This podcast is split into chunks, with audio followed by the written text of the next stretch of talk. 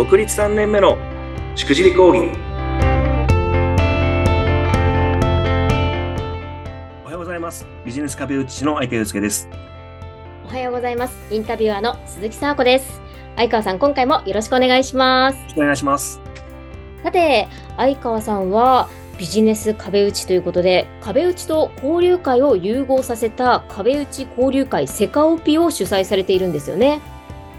今ですね50人以上のメンバーがおりまして日替わりで4人1組のチームを作ってお互いのビジネスをどうやったら伸びるのかっていうことをテーマに熱い議論をやっております。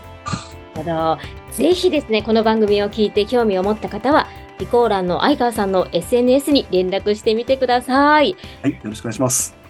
さて、本日のテーマ、安全思考とのことですが、はい。これはどういうことなんでしょこれはですね、安全にか思考の思考ですね。あの、とこなんですけれども、例えるんであれば、能力がついたら挑戦しますとか、持久力ついてからマラソンしますねとか、まあ、生活が安定したら結婚しますとか、儲かることが確定してるんだったらやりますよ、といったリスクを取らない思考、取らないことを安全思考と言わせてもらっています。うわ、めっちゃわかります、これ。まあ、やっぱり生活が安定したら結婚しますもん。まあ、うん、やっぱりね、安定してからの方がいいかなとか思いますし、はい。なんかこう、新しいこと挑戦するってなったら、やっぱり自分のね、こう、能力を上げてからとか、そうなんです。こう言いますよね。これ偉そうに言ってますけれど、僕自身ですね、この生活が安定したら結婚しますぜでございまして、僕はね、奥さんとはあの、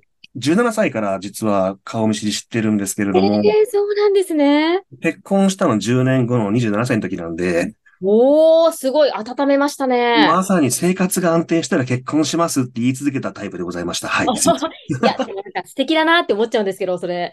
いえいえいえ。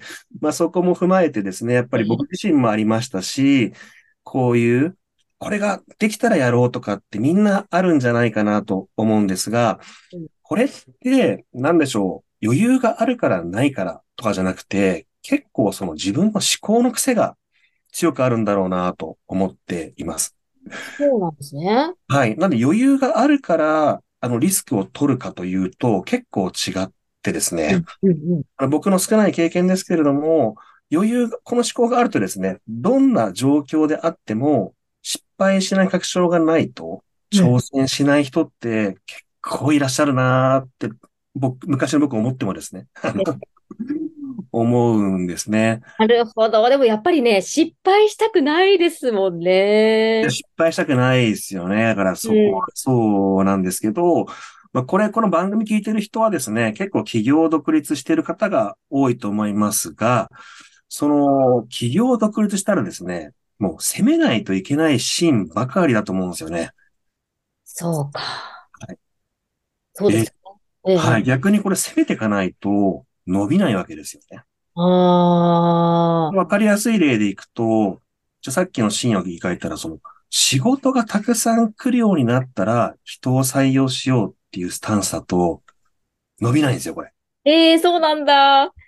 でもね、仕事たくさんあって、ちゃんとね、支払える、あのね、こう、お金もあってから、やっぱり雇わないととか思いますけどね。さっきのに近いですね。安定したら結婚しますのに近くて、じゃなくて、これくらいの人を採用するから、うんこれぐらいの仕事を取りに行こうっていうスタンスじゃないと、全然巻かないですね。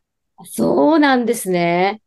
っていうのも僕も独立今3年目ですが、1年目の時で結構こっちのタイプの生き方をしてて、えええ2え年目からガラッと思考を変えたら、やっぱりついてくるものがあったので、あそうなんだ。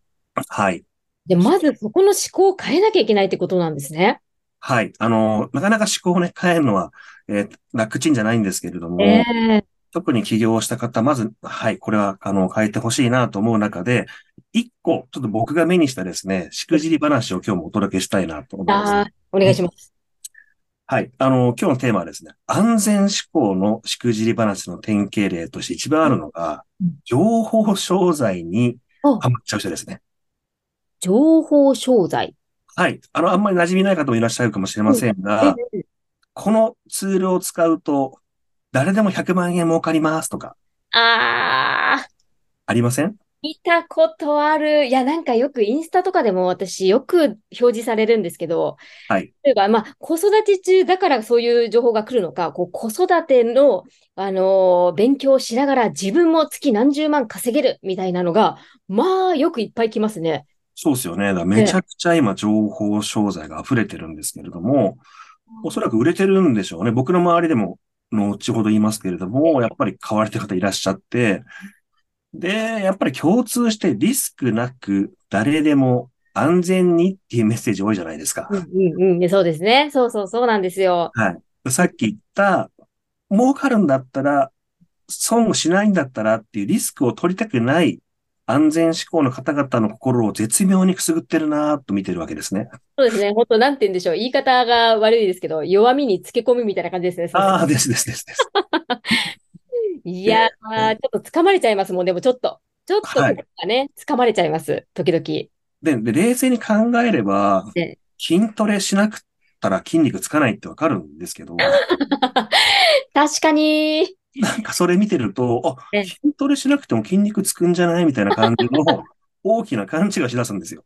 うわー、そうですね。確かに。筋トレね、しないと、そりゃ筋肉つかないわ。ってことわかるはずなのに、そこの思考に陥っちゃうと、安全大丈夫できるっていう風になってしまって、で、実際僕の周りで目にしたのがですね、うんあの、マーケティングの専門家と歌って、うん。絶対に売れる提案書の書き方講座っていうのがあったんですよ。はー、なんかありそう。で、それで何十万円もする講座なんですけど、ああの、僕、内容をふと見たんですはいが、完全になんでしょうね、やられてるぼったくりみたいな 話なんですよね。それに何十万も払うのかっていう。いやいやいや、そん、そんなことあるみたいなことを、実は僕の周りで二人うん出ましたからね、それを。そうなんだ。実際に買われた方が。いますいます。僕、さすがに言えなかったです。それを、内容が悪いとかどうとかって言う。払っちゃってますからね。いやいやいやいや、と思っていうところをはじめとして、やっぱりちょっとまた表現あれですけど、ひよこがひよこに空の飛び方を教えてるような話ってめっちゃあるんですよ。もう、さっきから例えが分かりやすいですね。だってひよこさん空飛んだことないよね。えー、なんだけど、私空の飛び方教えますよ、みたいな話がめちゃくちゃ多いので、あー、やっぱこの巧みな歌い文句でみんな、あ、そうなんだ、ピヨピヨって言っちゃうっていうことですね。そうですね。やっぱそれ本当に、はい、これは良くないなと思いますので、やっぱちゃんとね、その人の実績とか、まあ、やっぱ一番それ使われてる方の口コミ、もう本当に信頼できる方の口コミ等々をよく見てもらってうん、判断いただくためにも、やっぱり辛い思い、筋トレしないと筋肉つかないんだっていうところを、やっぱ思ってもらえると、結構わかりやすいんじゃないかなと思っております。なるほどね。まあ、リスクはね、当然取らなきゃいけないわけですよね、最初ね。はい。ね、ありがとうございます。えー改めまして、この安全思考をまとめますと、そうですね。あの、リスクを取らない思考から脱却をすること。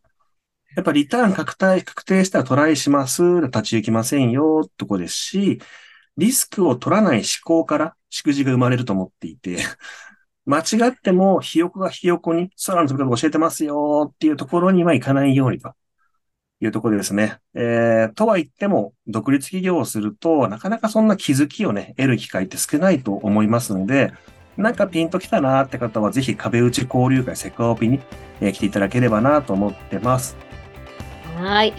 今回も相川さんどうもありがとうございました。あ、はい次回ですね。次回はどんなテーマでお話しいただきましょはい、次回12月1日の金曜日はええ、得意と強みをテーマにお届けします。ました。次回も皆さんお楽しみに。相川さん、改めましてありがとうございました。はい、ありがとうございました。